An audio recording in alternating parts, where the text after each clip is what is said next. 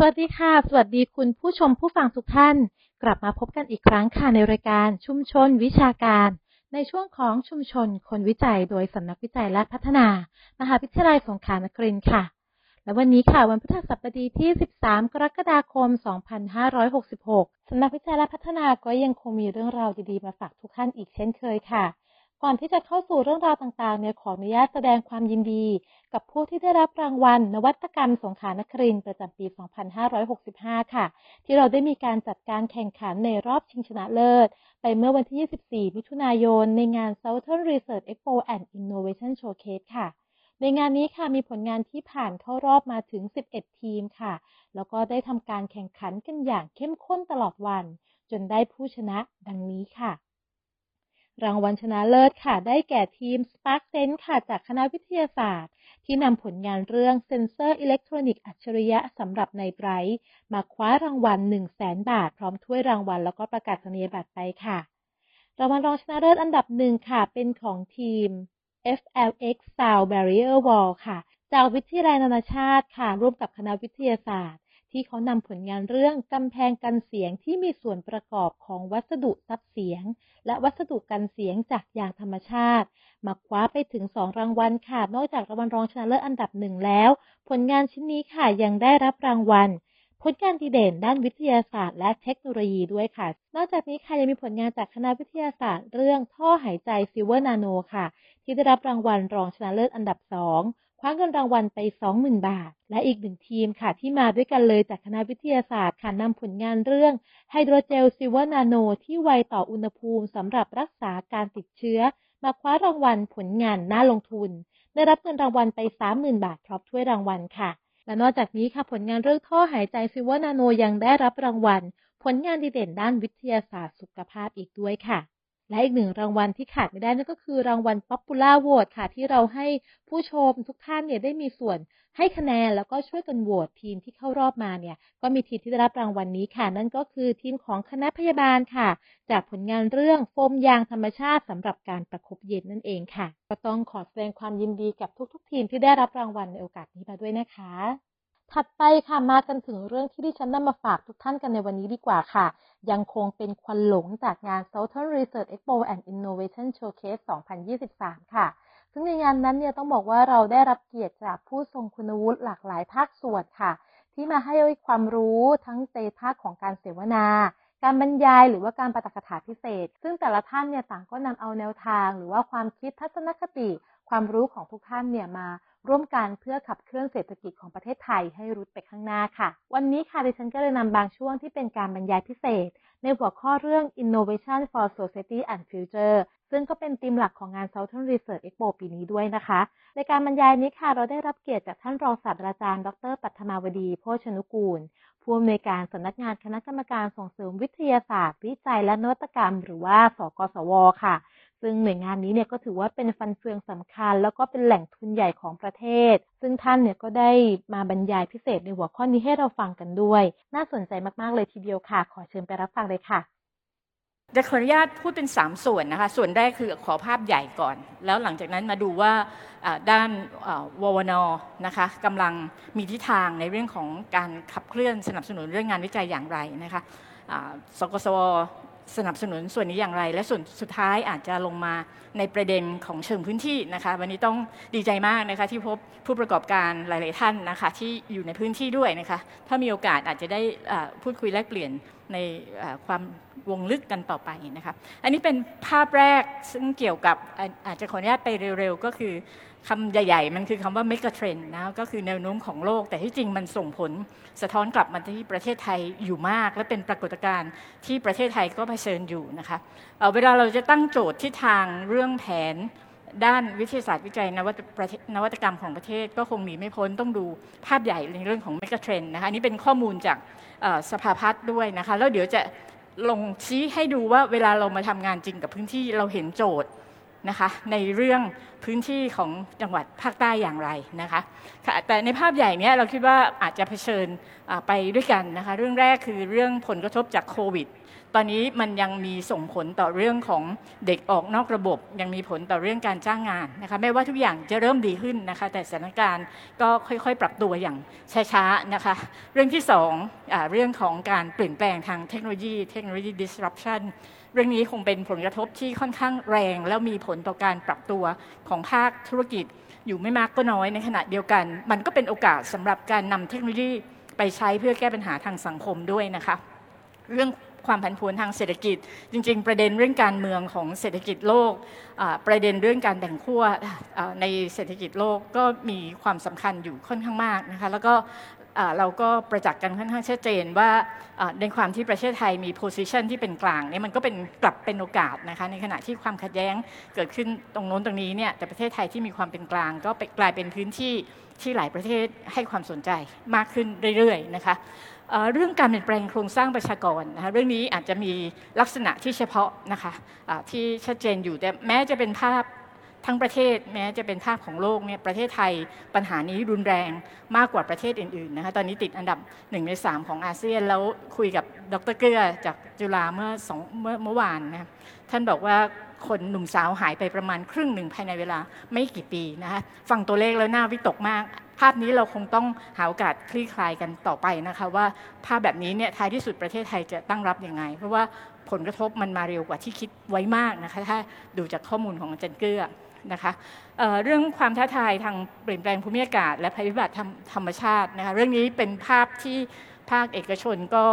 ค่อนข้างกังวลนะคะนอกจากกระทบในเรื่องน้ำนะเอลนิโยกำลังจะมา แล้วที่เราจัดเวทีล่าสุด 3 ปีนี้มาแน่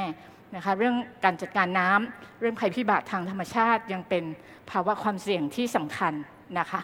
แล้วเราจะมองไปข้างหน้าแล้วจะใช้โอวในการช่วยในการแก้ปัญหาตรงนี้อย่างไรนะคะประเด็นสุดท้ายที่อยู่ในสไลด์นี้เป็นเรื่องของความขัดแย้งความมั่นคงในมิติต่างๆ ภายในประเทศนะคะเราไปดูข้อมูลกลายเป็นความเสี่ยงเรื่องความมั่นคงทางอาหารมาแล้วนะคะเพราะว่าเรื่องเปลี่ยนแปลงภูมิอากาศ เรื่องราคาสินค้าเกษตรนะคะก็ สร้างภาวะความเสี่ยงเรื่องความมั่นคงด้านอาหาร ในขณะเดียวกันความมั่นคงด้านสุขภาพนี้วางใจไม่ได้แม้ว่าโควิดจะเบาบางนะแต่ว่ามันมีโอกาสเกิดขึ้นมาใหม่ได้อีกนะคะความมั่นคงในมิติอื่นๆนะคะระหว่างชายแดนต่างๆ ที่อาเซียนเคยสงบตอนนี้ก็อาจจะไม่แน่นอนนะคะก็มีขั้วในอาเซียนอะไรต่างๆด้วย เป็นสถานการณ์ที่ววน ในฐานะหน่วยที่ทำนโยบายก็คงจำเป็นต้องติดตาม แล้วดูว่าภาพแบบนี้ส่งผลกระทบต่อประเทศไทยยังไง แล้วจะใช้ววนในการขับเคลื่อนเพื่อแก้ปัญหายังไงนะคะเขาบอกว่าเราไม่ได้มองเรื่องการวิจัยเพื่อการวิจัยนะคะแต่ว่าการวิจัยเนี่ยเพื่อสร้างผลงานที่เอาไปช่วยประเทศในการ ฝ่าฟันวิกฤตต่างๆ ที่กำลังจะเกิดขึ้นรวมทั้งมองภาพระยะยาวนี่อาจจะคิดว่าเป็นกระทรวงเดียวมั้งคะที่มองอนาคตประเทศยาว เพราะว่าแผนด้านวนอ5ปีก็จริง แต่ว่าเวลาเราในแผนด้านวนอเอง เรามีภาพที่เรามองไปถึง 10 ปีข้างหน้าว่าเราต้องเตรียมการอะไร ไว้บ้างแล้วต้องเตรียมคนไว้อย่างไรนะคะอันนี้ก็ขออนุญาตข้ามไปเร็วนิดหนึ่งนะคะ ขออนุญาตมาที่แผนด้านวิทยาศาสตร์วิจัยนวัตกรรมของประเทศก่อนนะคะ ที่เราออกแบบเอาไว้นะคะ อันนี้เป็นการทำงานร่วมกันระหว่างสอวชนะคะเป็นสำนักงานนะคะสภานโยบายเรียกว่าเป็น สภานโยบายการอุดมศึกษาวิทยาศาสตร์วิจัยนวัตกรรมอันที่หนึ่งนะคะสองคือสอวจากสอวช ซึ่งซึ่งเป็นร่มที่ดูทั้งฝั่งอุดมศึกษาและฝั่งในเรื่องของวิทยาศาสตร์วิจัยนวัตกรรมนะคะเพราะฉะนั้นสอวช คืออยู่ตรงกลางนะคะฝั่งอุดมศึกษาคืออก็จะมีสำนักงานปลัดกระทรวงอวนะคะฝั่ง วิจัยนวัตกรรมหรือบบนก็จะมีสกสวนะคะเพราะฉะนั้น 3 หน่วยจะเป็นภาคีที่ต้องทำงานร่วมกันในการออกแบบในเรื่องของแผนอบบนนะคะอุดมศึกษาแผนหนึ่งแล้วแผนวิทยาศาสตร์วิจัยนวัตกรรมแผนหนึ่งนะคะอันนี้เรามียุทธศาสตร์อยู่ทั้งหมดนะคะสี่ด้านนะคะด้านแรกเป็นเรื่องด้านการพัฒนาเศรษฐกิจนะคะการสร้างคุณค่า ให้สามารถมีความสามารถในการแข่งขันพึ่งตนเองได้อย่างยั่งยืน พร้อมสู่โลกอนาคตนะคะ อันนี้คือยุทธศาสตร์ที่ 1 ด้านเศรษฐกิจ ยุทธศาสตร์ที่ 2 เป็นเรื่องของสังคมสิ่งแวดล้อมนะคะด้านสังคมสิ่งแวดล้อมก็จะเป็นเรื่องที่เรียกว่าเป็นการท้าทายนะคะโจทย์ท้าทายสังคมแล้วก็สิ่งแวดล้อม ซึ่งเดี๋ยวจะชี้เห็นว่ามันมีอีกหลายประเด็นนะคะโจทย์ที่ 3 เป็นภาพที่เริ่มมองอนาคตและยุทธศาสตร์ที่ 3 และ 4 นะคะมองไปอนาคต ยุทธศาสตร์ที่ 3 เป็นการมองงานวิจัยขั้นแนวหน้านะคะแปลว่าไม่ใช่เพื่อแก้ปัญหาเศรษฐกิจสังคมในยุคหนึ่งยุคสองเท่านั้น มองภาพไปอนาคตเราต้องเตรียมการในเรื่องชุดความรู้นวัตกรรมอย่างไรนะคะ แล้วก็ยุทธศาสตร์ที่ 4 เป็นเรื่องของการเตรียมกำลังคนนะคะเตรียมสถาบันต่างๆ ให้มีความพร้อมในการพาประเทศก้าวไปข้างหน้า โดยใช้วิทยาศาสตร์วิจัยและนวัตกรรมนะคะ จะเห็นได้ว่าเราทำงานกับภาคีที่สำคัญมาก ๆ ก็คือหน่วยบริหารและจัดการทุน 9 หน่วยนะคะวันนี้วชที่ให้เกียรติมาร่วมกับพวกเรานะคะวชเป็นเจ้าภาพภาพหลักในการดูยุทธศาสตร์เรื่องของสังคมและสิ่งแวดล้อมนะคะแล้วก็ยังมีหน่วยอื่นๆอีกหลายหน่วยนะคะตามที่เห็นอยู่ในสไลด์นี้นะคะอันนี้จะยกตัวอย่างให้เห็นนะคะว่าแผนด้านวิทยาศาสตร์วิจัยและนวัตกรรมนะคะใน4ยุทธศาสตร์ที่พูดถึงนั้นนะคะะเรามีเรื่องอะไรบ้างขออนุญาตอ่านเร็วๆนะคะะ ตัวเอกสารจริงๆ จะอยู่ในหน้าเว็บของสกสวด้วยนะคะยุทธศาสตร์ที่1นนะคะเราจะมีเรื่องของ BCG ยังเป็นหัวใจนะคะแล้วเราคุยกันในการคณะทำงานร่วมกันของ PMU ด้วย เรายังคิดว่า BCG เป็นเรื่องที่น่าจะต้องไปต่อ ราะมันมาถูกคิดแล้วนะคะ ไม่ว่าจะเปลี่ยนรัฐบาลหรือไม่อย่างไรแผนด้านวนคงจะน่าจะทำรงตรงนี้ต่อเนื่องไปได้นะคะใน BCG มีอุตสาหกรรมที่สำคัญอยู่ 4 อุตสาหกรรม อุตสาหกรรมแรกคือการแพทย์และสุขภาพนะคะจริง P1 นี่เป็น P ที่เราจัดสรรงบประมาณให้มากที่สุดแล้วนะคะค่ะก็คือการแพทย์และสุขภาพแผนงานที่2นะคะเป็นเรื่องด้านเกษตรและอาหารนะคะงบประมาณสูงเช่นกันนะคะแผนงานที่3นะคะเป็นเรื่องของการท่องเที่ยวและเศรษฐกิจสร้างสรรค์ นะคะแผนงานที่ 4 เป็นเรื่องพลังงาน พลังงานสะอาด พลังงานชีวภาพ พลังงานหมุนเวียนนะคะแผนงานที่ 5 เป็นเรื่องของเทคโนโลยีดิจิทัลปัญญาประดิษฐ์อิเล็กทรอนิกส์ในเรื่องของอิเล็กทรอนิกส์อัจฉริยะหุ่นยนต์นะคะแผนงานที่ 6 เป็นเรื่องของระบบโลจิสติกและระบบรางนะคะแผนงานที่ 7 เป็นเรื่องของอุตสาหกรรมยานยนต์ไฟฟ้านะคะแผนงานที่ 8 เป็นเรื่องของธุรกิจฐานนวัตกรรมขนาดใหญ่นะคะจะเห็นว่าแผนงานที่1ถึง7เนี่ยดูแลในระดับอุตสาหกรรม เราอยากยกระดับอุตสาหกรรมเป้าหมายเหล่านี้ขึ้นมานะคะในขณะที่แผนงานที่8เนี่ยก็คือลงไปสร้างผู้ประกอบการที่ใช้นวัตกรรมนะคะอันนี้ก็เป็นอีกภาพหนึ่งที่ตอนนี้เราทำความร่วมมือกับสภาอุตสาหกรรมนะคะมีการร่วมทุนกันเพื่อที่จะขับเคลื่อนแผนงานตรงนี้นะคะให้มีความก้าวหน้าไปได้ในเวลาที่รวดเร็วกว่าเดิมนะคะยุทธศาสตร์ที่2นะคะในเรื่องสังคมมีอะไรบ้าง มีเรื่องสังคมสูงวัยเป็นหัวหัวใจนะคะวชทำเรื่องนี้มานานแล้วมีผลงานดีๆ อยู่จำนวนมาก ตอนนี้เรากำลังขับเคลื่อนเพื่อนำไปสู่การใช้ประโยชน์มากขึ้นนะคะแผนงานเรื่องความมั่นคงทางสุขภาพนะคะมีสวรสเป็น PMU หรือเป็น funding agency ที่มาจากกระทรวงสาธารณสุขนะคะ แต่ว่ากองทุนบวนก็จะสรรงบประมาณให้กับสวรสดูแลเรื่องนี้ด้วยนะคะะจริง ๆ มีสวกที่เป็น funding agency ด้านการเกษตรนะคะสำนักงงานการวิจัยในเรื่องของการเกษตรเนี่ยก็มีงบประมาณให้กับสวกดูแลในเรื่องภาคเกษตรของประเทศด้วยนะคะ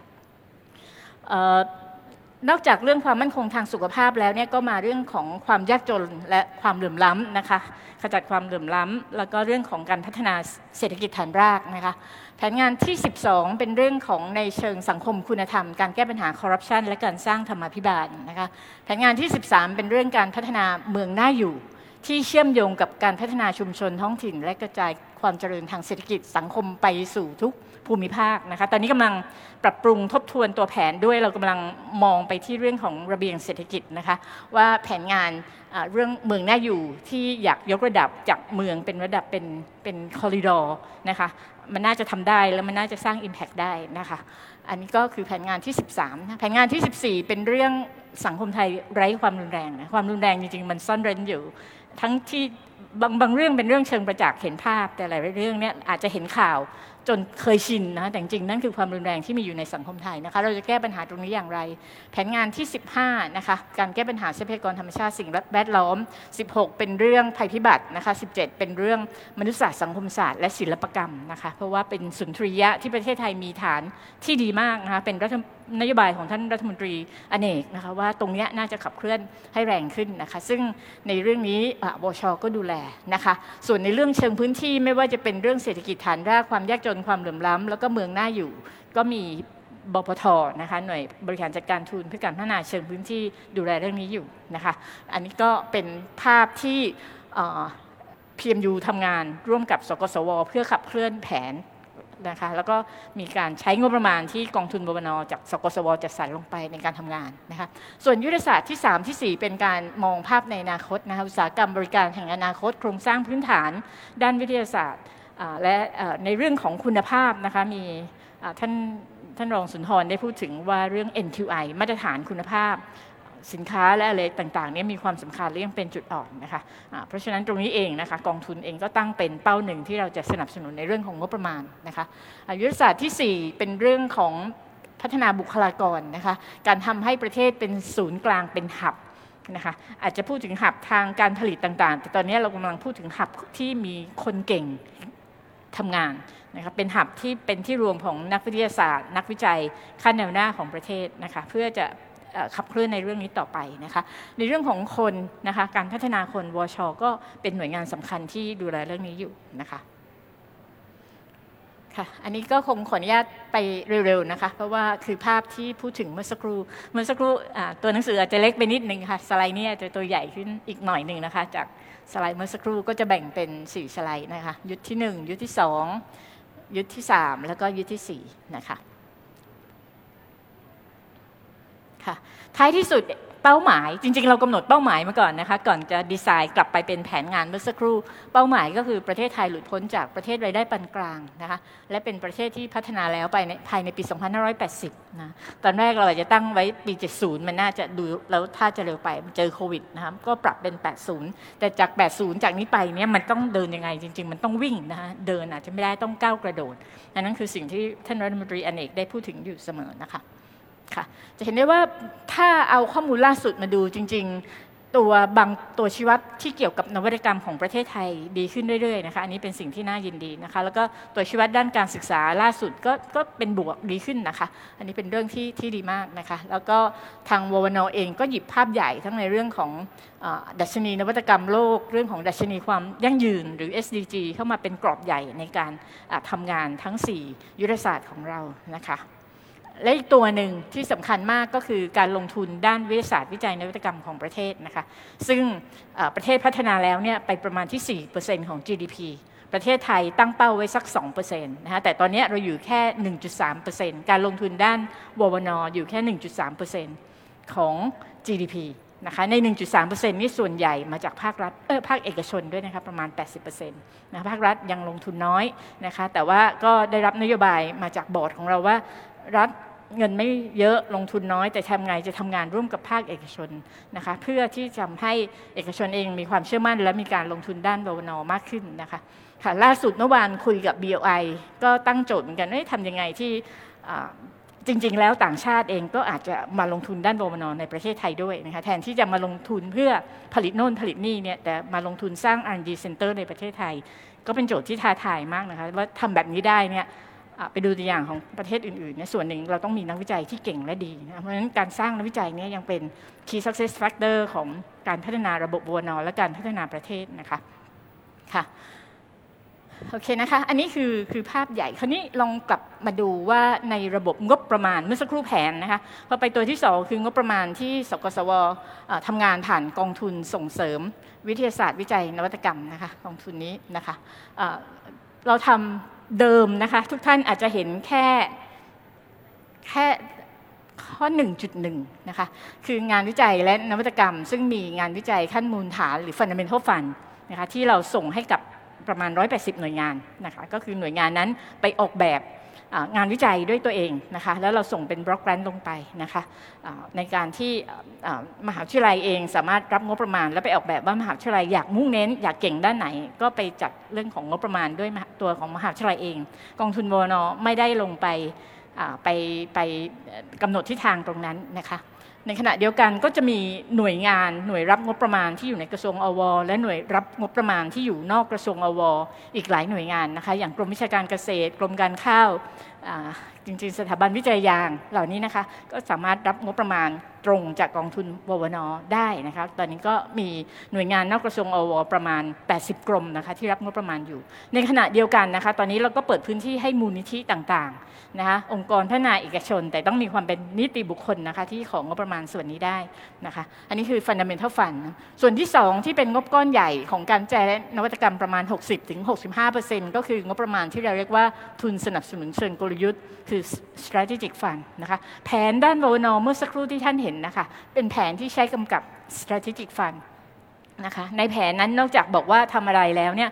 จะยังบอกในเชิงของอตัวชี้วัดความสำเร็จนะคะซึ่งตอนนี้เรากำลัง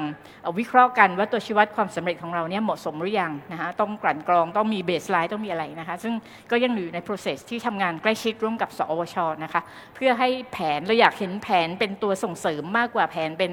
กรอบและข้อจำกัด แต่ในขณะเดียวกันด้วยงบประมาณที่จำกัด เราไม่สามารถที่จะสนับสนุนทุกเรื่องได้นะคะก็ต้องเป็นเรื่องที่มี strategic นะคะมีเชิงกลยุทธ์ว่าเป็นเรื่องสำคัญที่ประเทศควรจะทำและควรจะลงทุนนะคะอาจจะมีข่าวดีที่เมื่อก่อนงานวิจัยและนวัตกรรมเป็นงบประมาณรายจ่ายอของสำนักงบนะคะ ตอนนี้เนี่ยเขาเชื่อมั่นสำนักงบ คิดว่าได้รับความเชื่อมั่นจากสำนักงบพอสมควรเขาเปลี่ยน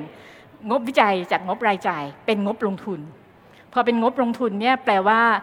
ภาพบนของประเทศเนี่ยเห็นแล้วว่าการลงทุนของประเทศ ไม่ใช่แค่สร้างถนนสร้างเขื่อนเนาะแต่งานวิจัยเป็นการลงทุนของประเทศ แล้วก็มีแนวโน้มที่จะทำให้งบประมาณด้านการวิจัยของประเทศนี้เพิ่มขึ้นอาจจะบอกว่า สิ่งที่เราพบก็คือว่าในขณะที่งบประมาณของประเทศโตประมาณ 3-5%ตอนนี้งบบูมนเราโตได้มากกว่านั้นประมาณ 10%ขึ้นไป ก็แสดงว่าเราได้รับความเชื่อมั่น แล้วประเทศนี้เห็นความสำคัญของการลงทุนด้านบูมนแต่ทำอย่างไรเราถึงจะสร้างความเชื่อมั่นกลับไปว่าบูมนส่งผลลัพธ์ผลกระทบได้จริงนะคะสกสวลงไปชี้แจงงบประมาณทุกปี สามปีแรกเราก็จะมีโครงการเป็นชิ้นๆ แต่ถูกตั้งคำถามโดยฝ่ายนิติบัญญัติเสมอว่าแล้วชาวบ้านได้อะไร งานวิจัยเป็นชิ้นๆเนี่ยมันส่งผลต่อความกินดีอยู่ดีของชาวบ้าน ส่งผลต่อการความก้าวหน้าทางธุรกิจทางเศรษฐกิจของภาคเอกชนอย่างไรนะนั้นโจทย์ตรงนี้ใหญ่มากที่เราจะต้องทำต่อจากงานวิจัยที่เสร็จไปเป็นการใช้ประโยชน์จริง และสร้างการเปลี่ยนแปลงได้จริงนะคะเพราะฉะนั้น 1.1เนี่ยเป็นสิ่งที่ทำมา 4 ปีนะคะจนถึงปี 66 ปี 67 นะคะเราเพิ่มแผนงานที่เรียกว่ากลุ่มของงบประมาณที่เรียกว่าการนำงานวิจัยและนวัตกรรมไปใช้ประโยชน์ หรือ RU Research Utilization แปลว่าอะไร แปลว่าไม่ต้องทำวิจัยก็ได้ค่ะ แต่หยิบงานที่เป็นประโยชน์มีศักยภาพสูงลงมาขับเคลื่อนต่อจนเกิดการใช้ประโยชน์จริง และสร้างการเปลี่ยนแปลงได้จริง นะคะงานวิจัยเล็กๆ น้อยๆ ที่เอาไปใช้แล้วชาวบ้านไปใช้ต่อแล้วเรียกว่า RU ตอนนี้เราไม่เรียกแบบนั้นว่า RU นะคะแต่ RU มันต้องเอาไปใช้แล้วสร้าง High Impact แปลว่ามันต้องมีการออกแบบนะคะว่าเราจะขับเคลื่อนจากงานวิจัยหนึ่งชิ้นเล็ก ๆ ใน prototype ในพื้นที่หนึ่งเนี่ยไปสร้างผลกระทบที่มันกว้างใหญ่ได้อย่างไรเนี่ยอันนี้ก็เป็นความท้าทายเป็นโจทย์ใหม่ที่สกสวต้องกลับมานั่งทำงานว่า กับ PMU ด้วยนะคะ ว่าเราจะออกแบบการทำงาน ตรงนี้อย่างไรก็คือคำว่า high impact นะคะเพราะฉะนั้นปี 67 เป็นต้นไปเรามี keyword คือคำว่า journey to impact นะคะเดี๋ยวจะพูดให้ฟังว่าเราได้เริ่มออกแบบอะไรเพิ่มเติมนะคะแต่ 1.2 เนี่ย RU คือสิ่งที่งบประมาณปี 67 ได้รับจากสำนักงบประมาณในขั้น pre-ceiling แล้วนะคะ ยังไม่รู้ว่าครมชุดไหนจะว่าอย่างไร แต่ว่าอันนี้เป็นก้อนหนึ่งที่เราได้รับงบประมาณออกมาเพิ่มเติมชัดเจน จากงานวิจัยนะคะในขณะเดียวกันก้อนที่2นะคะก้อนแรกเป็นวิจัยและนวัตกรรมนะคะศูนย์หนึ่งก้อน 2 คืองบประมาณด้านวิทยาศาสตร์และเทคโนโลยี เดิมเวลาเราทำวิจัยนวัตกรรมเรายังไม่สนับสนุนให้มหาวิทยาลัยลงทุนในโครงการขนาดใหญ่นะคะเพราะว่า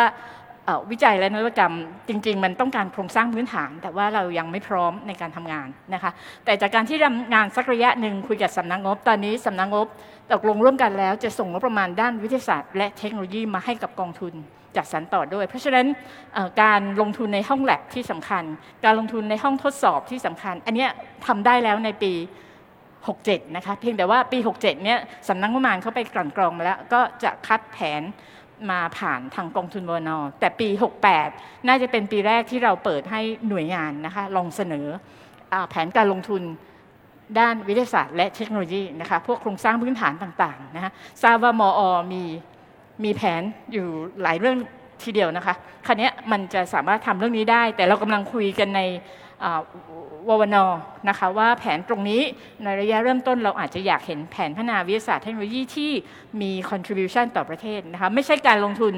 ด้านวิทยาศาสตร์เทคโนโลยีสำหรับมหาวิทยาลัย แต่มหาวิทยาลัยสามารถที่จะลงทุนด้วยงบววนเพื่อให้เกิดการใช้ประโยชน์กับภาคเอกชน ให้เกิดการใช้ประโยชน์กับ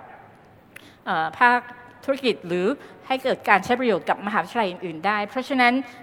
งบประมาณด้านวิทยาศาสตร์และเทคโนโลยีจะถือว่าเป็นการลงทุนในระดับภูมิภาคหรือระดับประเทศ ก่อนนะคะเพราะว่างบเราจำกัดก็เลยอยากเห็นภาพตรงนี้ เพราะฉะนั้นถ้ามหาวิทยาลัยมีแผนนะคะว่าอยากลงทุนด้านไหนเราจะถามในเรื่องของการใช้ประโยชน์ด้วยค่ะว่ามีแผนการใช้ประโยชน์อย่างไรใครบ้างสามารถเข้าถึงการลงทุนในโครงสร้างพื้นฐานเหล่านี้นะคะแล้วก็ส่งมาที่กองทุนก็จะพิจารณาในเรื่องนั้นนะคะซึ่งจะเริ่มในปี 68 แต่งบประมาณ 68 นั้นเราต้องเริ่มยื่นคำขอประมาณเร็วๆนี้แหละค่ะภายในไม่กี่เดือนข้างหน้านะคะเพราะฉะนั้นมหาวิทยาลัยอาจจะเตรียมข้อมูลในลักษณะเหล่านี้ไว้ได้นะคะ จะเห็นว่าหน่วยรับงบประมาณนะคะจะเป็นถ้าเป็น fundamental fund หน่วยรับงบประมาณก็คือหน่วยงานต่างๆนะคะถ้าเป็น strategic fund หน่วยรับงบประมาณก็คือ PMU ทั้ง 9 มี 9 แห่งนะคะ PMU ทั้งในกระทรวงอวและนอกกระทรวงอวส่วนงานวิจัยไปใช้ประโยชน์ ตอนนี้เรายังโฟกัสที่ PMU แต่ฉันคิดว่าในมุมที่มหาวิทยาลัยเองได้ทุน FF นะคะอาจจะมี RU ผสมผสานได้ แล้วก็ก้อนสุดท้ายเรื่องของงบประมาณการลงทุนด้านวิทยาศาสตร์เทคโนโลยีจะส่งตรงไปให้กับหน่วยงาน นะคะที่จะต้องอดูแลเรื่องนี้อย่างใกล้ชิดนะคะแต่ว่าเราอยากเห็นแผนการลงทุนของท่านนะคะแล้วอาจจะต้องชวนกันมาออกแบบในระดับประเทศด้วยนะคะ ว่าประเทศควรจะลงทุนด้านวนอด้านโครงสร้างพื้นฐานเพิ่มเติมในคลัสเตอร์ใดอย่างไรนะคะค่ะอันนี้ก็เป็นการภาพที่ชี้ให้เห็นว่าหน่วยรับงบประมาณ 180 หน่วยงานนั้นอยู่ตรงไหนอย่างไรนะคะ ใครดูแลอย่างไร ส่วนการใช้ประโยชน์ อันนี้ก็คือภาพที่หลายท่านอาจจะคุ้นเคยนะคะ ที่ที่ผ่านมามันอาจจะจบแค่ research and development จุดเล็กๆนะแต่ปลายทางจริง ๆ ต้องเกิด business ได้เนี่ยนะคะมันมี value of date อยู่นะคะซึ่งต้องทำอะไรหลายอย่าง อันนี้คือสิ่งที่ปีนี้นะคะที่เราใช้งบประมาณ RU ออกแบบเพื่อทอดสะพานจากผลงานวิจัยไปสู่การใช้ประโยชน์นะคะ นั้นในการออกแบบเดี๋ยวจะเล่าให้ฟังว่าเราต้องทำอะไรบ้าง แต่ประการแรกสุดเราได้ขับเคลื่อนจนเกิดนะคะอันนี้ก็ร่วมงานกับสวชนะคะพระราชบัญญัติส่งเสริมการใช้ประโยชน์ จากผลงานวิจัยและนวัตกรรมปี 2564 นะคะออกมาประมาณปลายปี แล้วก็ให้เวลาเราในการจัดการ ตอนนี้เราออกกฎหมายลูก 14 ฉบับ ครบเรียบร้อยนะคะก็ได้รับคำชมว่าเราทำงานได้ค่อนข้างรวดเร็ว จริงๆ ก็คือเตรียมการมานานนะคะค่ะก็ตอนนี้เริ่มใช้แล้วนะคะสาระสำคัญ อันแรกสุดคือผู้รับทุนคือนักวิจัยสามารถจะเป็นเจ้าของผลงานวิจัยที่ได้รับทุนจากรัฐได้ เดิมเนี่ยคนที่เป็นฟันดิ้งหน่วยให้ทุนก็ยังเป็นเจ้าของอยู่ แล้วก็ต้องมาเจรจากับนักวิจัยนั้นในกฎหมายใหม่เนี้ยคนให้ทุนไม่ได้เป็นเจ้าของนะเพราะฉะนั้นความเป็นเจ้าของอยู่ที่นักวิจัยกับมหาวิทยาลัยในต้นสังกัดของนักวิจัยนะคะแล้วเมื่อเอกชนมาทำงานด้วย เพราะฉะนั้นการเจรจาเนี่ยไม่ต้องมาเจรจากับผู้ผู้ให้ทุนละก็คือ การเจรจาระหว่างมหาวิทยาลัยหรือนักวิจัยกับผู้ที่เอางานไปใช้นะคะแล้วถ้าเอกชนมาร่วมทุนเพราะฉะนั้นเอกชนเองจะมีความเป็นเจ้าของอยู่ด้วยนะคะเพราะฉะนั้นไอ้ตรงนี้เองนะคะก็เป็นเป็นสิทธิ์ของการผู้ร่วมทุนก็มีโอกาสที่ก็จะได้เป็นเจ้าของด้วย แต่เป็นข้อตกลงร่วมกันระหว่างมหาวิทยาลัยกับเอกชนที่มาร่วมทุนนะคะว่าจะสิทธิ์ความเป็นเจ้าของนั้นจะมีการจัดการอย่างไรนะคะนอกจากนั้นก็มีกฎเกณฑ์อื่น ๆ เกี่ยวกับการโอนผลงานวิจัย ที่สำคัญมากก็คือถ้า